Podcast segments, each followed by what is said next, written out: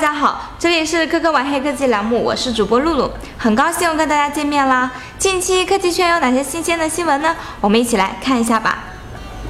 虽然双十一过去已经快半个月了，但是我相信还有很多小伙伴们还没有收到自己的快递吧？不相信？你看，双十一之后多家快递爆仓，像这样，像这样，像这样，我相信这里面一定有你我的快递。哎，那能怎么办呢？等着吧。哎。网购不易，除了要等等等之外，还有可能碰上骗骗骗。这不，家住杭州的一名许姓男子，突然有一天心血来潮，想购买一个女朋友，哦不，充气娃娃。他看看看，选选选，终于选好了一款。卖家说先款后货。这名男子可能是被爱情冲昏了头脑，想也没多想就打了三千两百元过去。大家知道，先款后货的一般都是骗子，这次也没例外。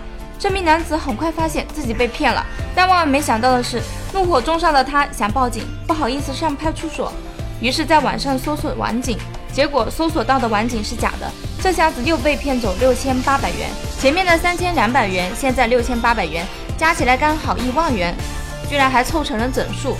在这里，露露提醒一下大家，网购需谨慎，先款后货是骗子，先让你打钱的卖家大多是有问题的。不管你多么着急买男朋友啊女朋友，都要三思而后行。对了，实在不行就别买女朋友了，买个 Surface Book 提升一下逼格，说不定就真的有女朋友啦。虽然早在十月份，微软就同时发布了 Surface Pro 4以及旗下首款笔记本 Surface Book，现在国行版的 Surface Pro 4已经开卖，但更受关注的 Surface Book 此前却没有什么动静。不过最近啊，总算有消息了。据中国质量认证中心官网给出的信息，Surface Book 已经获得了三 C 认证，这意味着国行版的 Surface Book 已经离我们不远了。不过需要注意的是，i7 16GB 1TB 独显这一皇帝版本并未出现在型号规格这一栏看，也就是说，皇帝版本不可能和其他版本在国内同时上市了。当然，我们不排除以后会出现的可能，在国外皇帝版也是最后上市的。不过认真想了一下，皇帝版本上不上市跟我们普通人又有什么关系呢？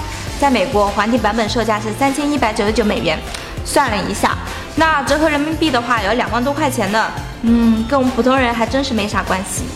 对了，再提醒一下大家，Surface Book 黑就黑在可插拔独显，但是注意了，低配的是没有这个黑科技的。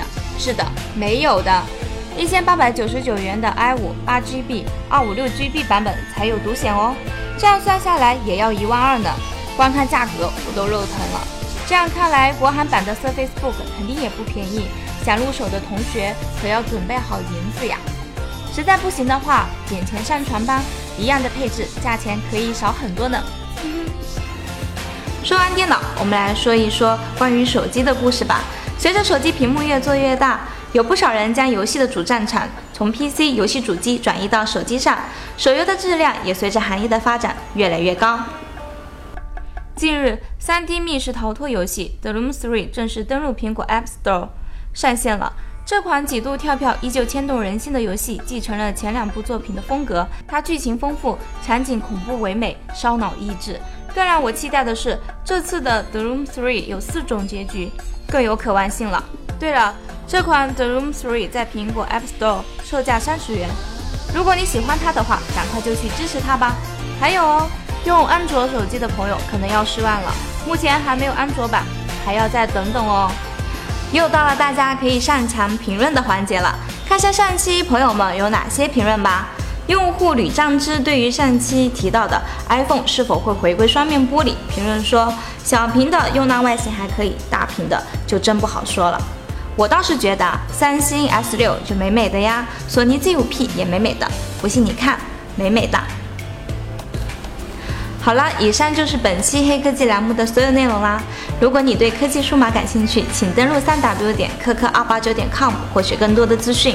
如果你有更多的建议或者疑问的话，也可以通过我们的微信公众号科科 bet，微博科科网联系到我们。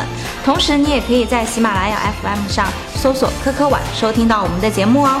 那我们下期再见啦！